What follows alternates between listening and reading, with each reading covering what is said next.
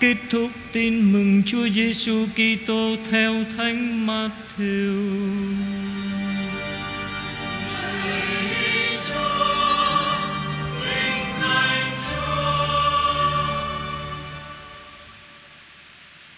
Khi ấy, mười một môn đệ đi tới miền Galilê, đến ngọn núi Đức Giêsu đã truyền cho các ông đến. Khi thấy người, các ông bái lạy, nhưng có mấy ông lại hoài nghi. Đức Giêsu đến gần nói với các ông: Thầy đã được trao toàn quyền trên trời dưới đất. Vậy anh em hãy đi và làm cho muôn dân trở thành môn đệ, làm phép rửa cho họ nhân danh Chúa Cha, Chúa Con và Chúa Thánh Thần, dạy bảo họ tuân giữ mọi điều Thầy đã truyền cho anh em. Và đây, Thầy ở cùng anh em mọi ngày cho đến tận thế. Đó là lời Chúa. Lời Chúa Kitô, ngợi khen Chúa. Thưa anh chị em, tôi xin chia sẻ với anh chị em bốn điểm trong phần phụ vụ lời Chúa của ngày Chúa Nhật Chúa Thăng Thiên năm A. Điểm thứ nhất là bài đọc một trích từ sách Công vụ Tông đồ chương một câu một cho đến câu mười một. Thưa anh chị em, bài đọc một hôm nay trích từ sách Công vụ Tông đồ tóm tắt mọi hoạt động của Đức Kitô phục sinh. Trước khi thăng thiên, người dạy bảo các tông đồ để các ông am hiểu nước Thiên Chúa và hứa ban Thánh Thần để các ông có thể làm chứng cho Đức cho người đến tận cùng trái đất. Đức Giêsu lên trời chấm dứt sự hiện diện hữu hình của người, nhưng người còn hiện diện một cách mầu nhiệm qua hoạt động của các tông đồ và đời sống của các cộng đoàn tín hữu, trong số đó có chúng ta. Chúng ta cần ghi nhớ Thánh Luca viết hai tác phẩm Tin mừng thứ ba, tức là Tin mừng theo Thánh Luca, Tin mừng của lòng Chúa thương xót, và sách Công vụ Tông đồ. Nếu Tin mừng Luca kể lại việc rao giảng tin mừng của Đức Giêsu, thì sách Công vụ Tông đồ tường thuật sứ vụ và việc rao giảng của các tông đồ. Do đó có tên là sách Công vụ Tông đồ. Trong khi Tin mừng Luca bắt đầu và kết thúc tại Jerusalem, trung tâm của thế giới Do Thái và của giao ước thứ nhất, tức là Cựu ước, thì sách Công vụ Tông đồ bắt đầu ở Jerusalem, vì giao ước mới tiếp theo ngay sau giao ước cũ, nhưng kết thúc tại Roma, là ngã tư quốc tế thời xưa. Vì từ nay về sau, giao ước mới vượt ra khỏi biên giới Israel. Đối với Luca, việc lan truyền này là thành quả của Chúa Thánh Thần. Người sẽ là đấng tác động đến mọi sinh hoạt của các tông đồ trong việc rao giảng Đức Kitô phục sinh, đến nỗi người ta thường gọi sách Công vụ Tông đồ là Tin mừng của Chúa Thánh Thần. Thưa anh chị em, vì Đức Giêsu chuẩn bị cho sứ vụ rao giảng của người bằng bốn mươi ngày sống trong sa mạc, sau khi chịu phép rửa tại sông Giođan, thì người cũng chuẩn bị cho giáo hội của người trong bốn mươi ngày. Trong bốn mươi ngày, người đã hiện ra nói chuyện với các tông đồ về nước Thiên Chúa. Trong một bữa ăn, Đức Giêsu trao cho các ông ba điều: một lệnh truyền, một lời hứa, một sự sai đi thi hành sứ vụ. Lệnh truyền khiến các tông đồ ngỡ ngàng, chờ đợi không được đi đâu hết. Đức Giêsu truyền cho các ông không được rời khỏi Jerusalem, nhưng phải ở lại mà đợi mà chờ đợi điều Chúa Cha đã hứa. Việc ước mong những lời hứa của Thiên Chúa trở thành hiện thực tại Jerusalem chắc chắn không là mười một tông đồ bỡ ngỡ, vì các ông đều là người Do Thái, vì tất cả những lời rao giảng của các ngôn sứ đều gán cho Jerusalem một tầm quan trọng khá đặc biệt trong việc hoàn thành kế hoạch cứu độ của Thiên Chúa. Chẳng hạn, chúng ta nhớ lại sách ngôn sứ Isaiah nói về vẻ huy hoàng của Jerusalem: Đứng lên, bừng sáng lên, vì ánh sáng của ngươi đến rồi, vinh quang của Đức Chúa như bình minh chiếu tỏa trên ngươi. Kìa, bóng tối bao trùm mặt đất và mây mù phủ lấp chư dân, còn trên ngươi Đức Chúa như bình minh chiếu tỏa, vinh quang người xuất hiện trên ngươi. chư dân sẽ đi về phía ánh sáng của ngươi, vua chúa hướng về ánh bình minh của ngươi mà tiến bước. Isaiah sáu mươi chương một cho đến câu một cho đến câu ba. Luca xác nhận nội dung của lời hứa. Ông Gioan thì làm phép rửa bằng nước, còn anh em thì trong ít ngày nữa sẽ chịu phép rửa trong thánh thần. Điều đó cũng khá quen thuộc với các tông đồ, vì các ông có thể nhớ lại lời của ngôn sứ Yoel chương ba câu một: ta sẽ đổ thần khí ta trên hết thảy người phàm. Và ngôn sứ Zacharia: ta sẽ đổ ơn xuống cho nhà David và dân cư Jerusalem, giúp chúng biết sống đẹp lòng ta và tha thiết cầu nguyện. Zacharia chương mười hai câu mười. Câu trả lời của Đức Giêsu khi các tông đồ hỏi: thưa Thầy, có phải bây giờ là lúc Thầy khôi phục vương quốc Israel không? Cho thấy Chúa cần con người cộng tác với Chúa để thực hiện chương trình cứu độ. Ơn cứu độ của Thiên Chúa được ban qua Đức Giêsu Kitô và con người có thể tự do đón nhận. Trách nhiệm của các tông đồ là làm chứng, làm chứng nhân cho Đức Kitô phục sinh. Thánh thần được ban cho các ông là vì sứ vụ đó. Anh em sẽ nhận được sức mạnh của Thánh thần khi người ngự xuống trên anh em. Bây giờ anh em sẽ là chứng nhân của Thầy tại Jerusalem, trong khắp các miền Judah, Samari và cho đến tận cùng trái đất. Sách Công vụ Tông đồ thực hiện trọn vẹn kế hoạch này. Vào sáng ngày phục sinh, hai thiên thần y phục sáng chói đứng bên các bà và nói với các bà: sao các bà lại tìm người sống ở giữa kẻ chết? Người không còn ở đây nữa nhưng đã trỗi dậy rồi. Thì trong ngày thăng thiên cũng có hai người đàn ông mặc áo trắng đứng bên cạnh các tông đồ và nói: hỡi những người Galilê, sao còn đứng nhìn trời? Đức Giêsu đấng vừa lìa bỏ các ông và được rước lên trời cũng sẽ ngự đến y như các ông đã thấy người lên trời. Chúng ta tin chắc người sẽ trở lại. Cho nên trong thánh lễ, sau phần trường phép, khi linh mục chủ tế xướng đây là mầu nhiệm đức tin, thì cộng đoàn thưa: lạy Chúa, chúng con loan truyền Chúa chịu chết và tuyên dưng tuyên xưng Chúa sống lại cho tới khi Chúa ngự đến. Thưa anh chị em, mỗi người chúng ta đó, những người Kitô hữu, những người đã lãnh nhận bí tích thánh tẩy và thêm sức, làm thế nào chúng ta cố gắng sống xứng đáng với tình thương hải hà của Chúa, nhất là cố gắng làm tròn sứ mạng mà Chúa giao phó là làm chứng cho Đức Kitô phục sinh bằng lời nói, nhất là bằng gương bác ái yêu thương, là lý tưởng của người Kitô hữu chúng ta. Điểm thứ hai là đáp ca Thánh Vịnh bốn mươi sáu. Thưa anh chị em, để có thể hiểu Thánh Vịnh bốn mươi sáu mà chúng ta vừa nghe một ca viên hát đó, ta cần đọc lại câu chuyện lên ngôi của vua Salomon. Vị tân vương được rước từ xứ Gi-khôn lên đồi cao nơi hoàng cung tọa lạc. Tư tế Sa-đốc lấy sừng đựng dầu từ nhà lều và sức cho Salomon. Người ta đã rút tù và toàn dân hô Salomon muôn năm. Toàn dân tiến lên theo sau vua, dân chúng thổi sáo và reo vui, đến nỗi đất cũng chuyển động vì tiếng hò la của họ. Sách Các Vua quyển thứ nhất chương một câu ba mươi chín cho đến bốn mươi. Vào thời không còn vua ở Israel nữa, nghĩa là sau thời lưu đày ở Babylon, người ta áp dụng cho chính Thiên Chúa những hình ảnh và những từ ngữ dùng vào việc lên ngôi của một vị vua mới và vương quyền của Ngài. Khi làm việc này, người ta khơi dậy trong tâm hồn mọi người Israel niềm trông đợi vua Messiah mà Thiên Chúa sẽ sai đến như người đã hứa. Vương quyền của Đức Kitô còn rất bí ẩn. Các tác giả tin mừng không có thể tường thuật nghi lễ đăng quang của người vì chưa xảy ra. Nhưng vào thời sau hết, tất cả con cái của Thiên Chúa sẽ tập hợp lại và đồng thanh reo vang. Vỗ tay đi nào, muôn dân hỡi, mừng Thiên Chúa, hãy cất tiếng hò reo, vì Đức Chúa là đấng tối cao, đấng khả quý, là vua cả thống trị khắp địa cầu. Chúng ta bước sang điểm thứ ba là bài đọc hai, trích từ thư của Thánh Phaolô tông đồ gửi tín hữu Ê-phê-sô chương một câu mười bảy cho đến hai mươi ba.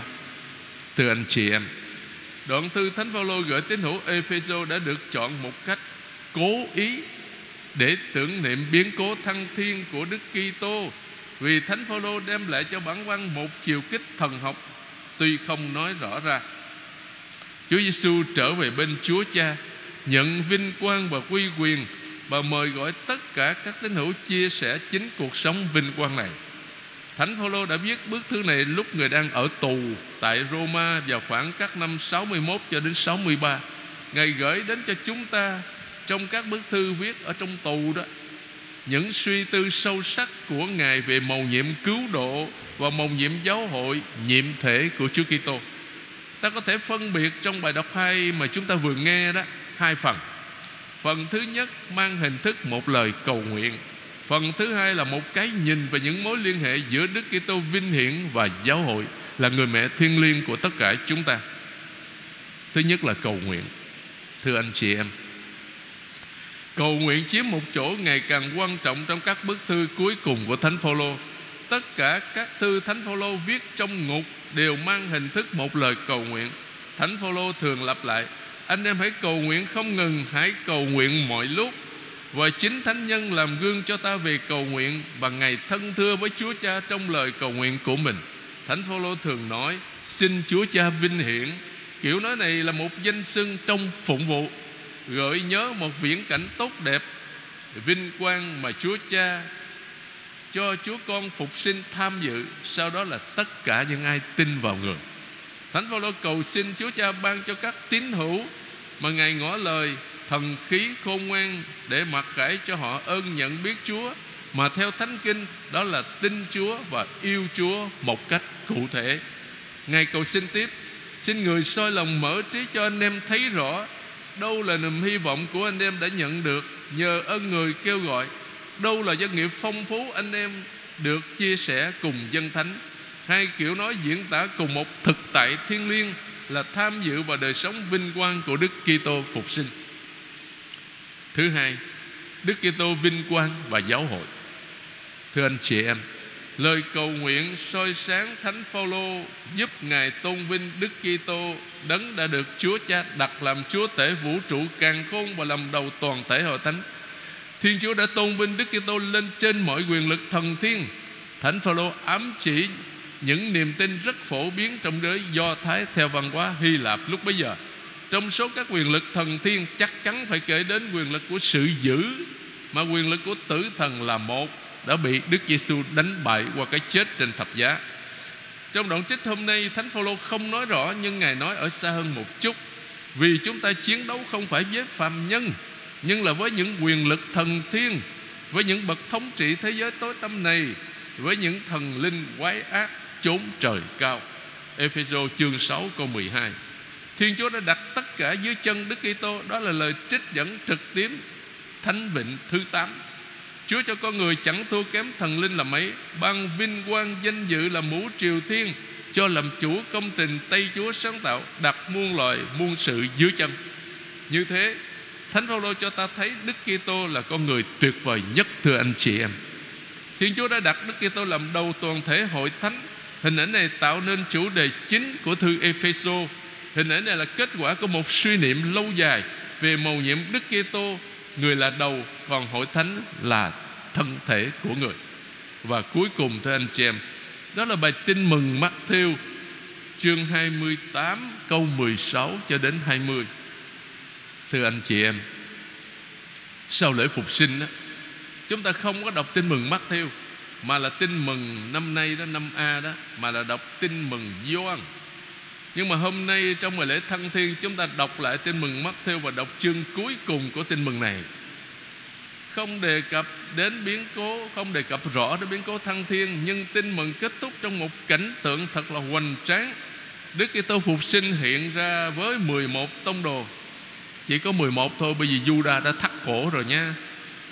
Báo cho các ông biết là Người đã được trao toàn quyền trên trời dưới đất, và trao cho các ông sứ mạng đặc biệt quan trọng là hãy đi rao giảng và làm cho muôn dân trở thành môn đệ, làm phép rửa cho họ nhân danh Cha và Con và Thánh Thần, dạy bảo họ tuân giữ mọi điều Người đã truyền cho các ông, và hứa ở cùng các ông mọi ngày cho đến tận thế.